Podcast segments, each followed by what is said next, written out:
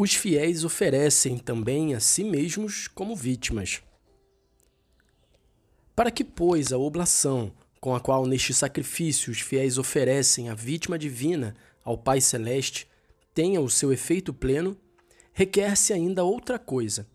É necessário que eles se imolem a si mesmos como vítimas. Essa imolação não se limita somente ao sacrifício litúrgico, Quer, com efeito, o príncipe dos apóstolos, que, pelo fato mesmo de sermos edificados como pedras vivas sobre Cristo, possamos, como sacerdócio santo, oferecer vítimas espirituais agradáveis a Deus por Jesus Cristo.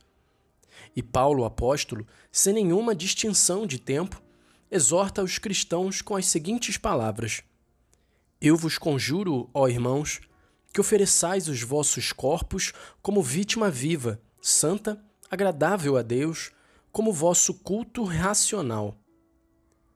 Mas quando, sobretudo, os fiéis participam da ação litúrgica com tanta piedade e atenção que se pode verdadeiramente dizer deles, dos quais te é conhecida a fé e a devoção, não é possível que a fé de cada um deles não se torne mais alegremente operante por meio da caridade, nem se revigore e brilhe a piedade e não se consagrem todos a conquista da glória divina, desejando com ardor tornarem-se intimamente semelhantes a Jesus Cristo, que sofreu acerbas dores, oferecendo o seu sumo sacerdote e por meio dele como hóstia espiritual.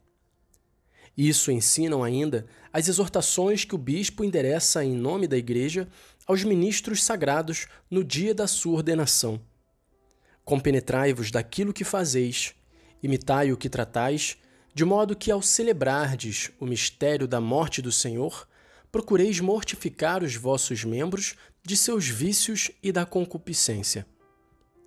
E quase do mesmo modo, nos livros litúrgicos, são exortados os cristãos que se aproximam do altar a participarem dos sagrados mistérios.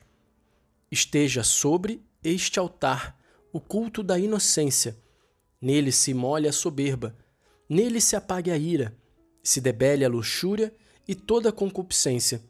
Ofereça-se, ao invés de rolas, o sacrifício da castidade, e em lugar de pombas, o sacrifício da inocência.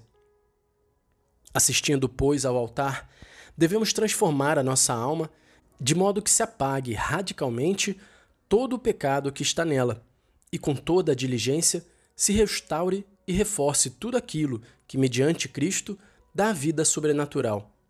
E assim, nos tornemos, junto com a hóstia imaculada, uma vítima agradável a Deus Pai.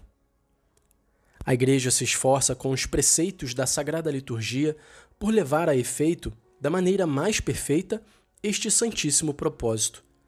A isso visam não somente as leituras, as homilias e as outras exortações dos ministros sagrados, e recordados durante o ano, mas também as vestes, os ritos sagrados, o seu aparato exterior que tem por fim fazer pensar na majestade de tão grande sacrifício, excitar a mente dos fiéis por meio dos sinais visíveis de piedade e de religião, a contemplação das altíssimas coisas encerradas neste sacrifício.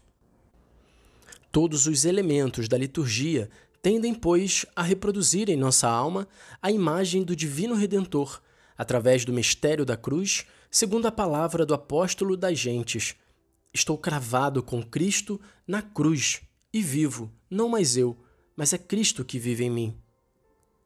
Por isso nos tornamos hóstia junto com Cristo, para a maior glória do Pai.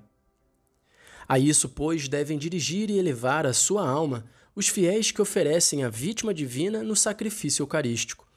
Se com efeito, como escreve Santo Agostinho, sobre a mesa do Senhor é posto nosso mistério, isto é, o próprio Cristo Senhor, enquanto a cabeça é símbolo daquela união em virtude da qual somos o corpo de Cristo e membros do seu corpo, se São Roberto Bellarmino ensina, segundo o pensamento do doutor de Hipona, que no sacrifício do altar está significado o sacrifício geral, com o qual todo o corpo místico de Cristo, isto é, toda a cidade redimida, é oferecida a Deus por meio de Cristo, grão sacerdote, Nada se pode encontrar de mais reto e de mais justo que nos imolarmos ao Eterno Pai, nós todos, com nossa cabeça, que sofreu por nós.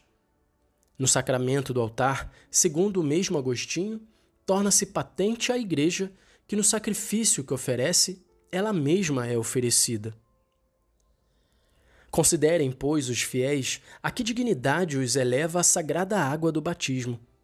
E não se contentem em participar do sacrifício eucarístico com a intenção geral que convém aos membros de Cristo e filhos da Igreja, mas livre e intimamente unidos ao sumo sacerdote e ao seu ministro na terra, segundo o espírito da sagrada liturgia, se unam a ele de modo particular no momento da consagração da hóstia divina e a ofereçam junto com ele quando são pronunciadas aquelas solenes palavras: por ele, com ele, nele.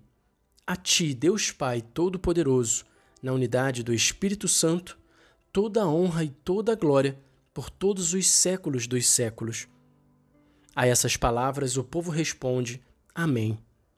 Nem se esqueçam os cristãos de oferecer-se com a divina cabeça crucificada a si mesmos e as suas preocupações, angústias, dores, misérias e necessidades.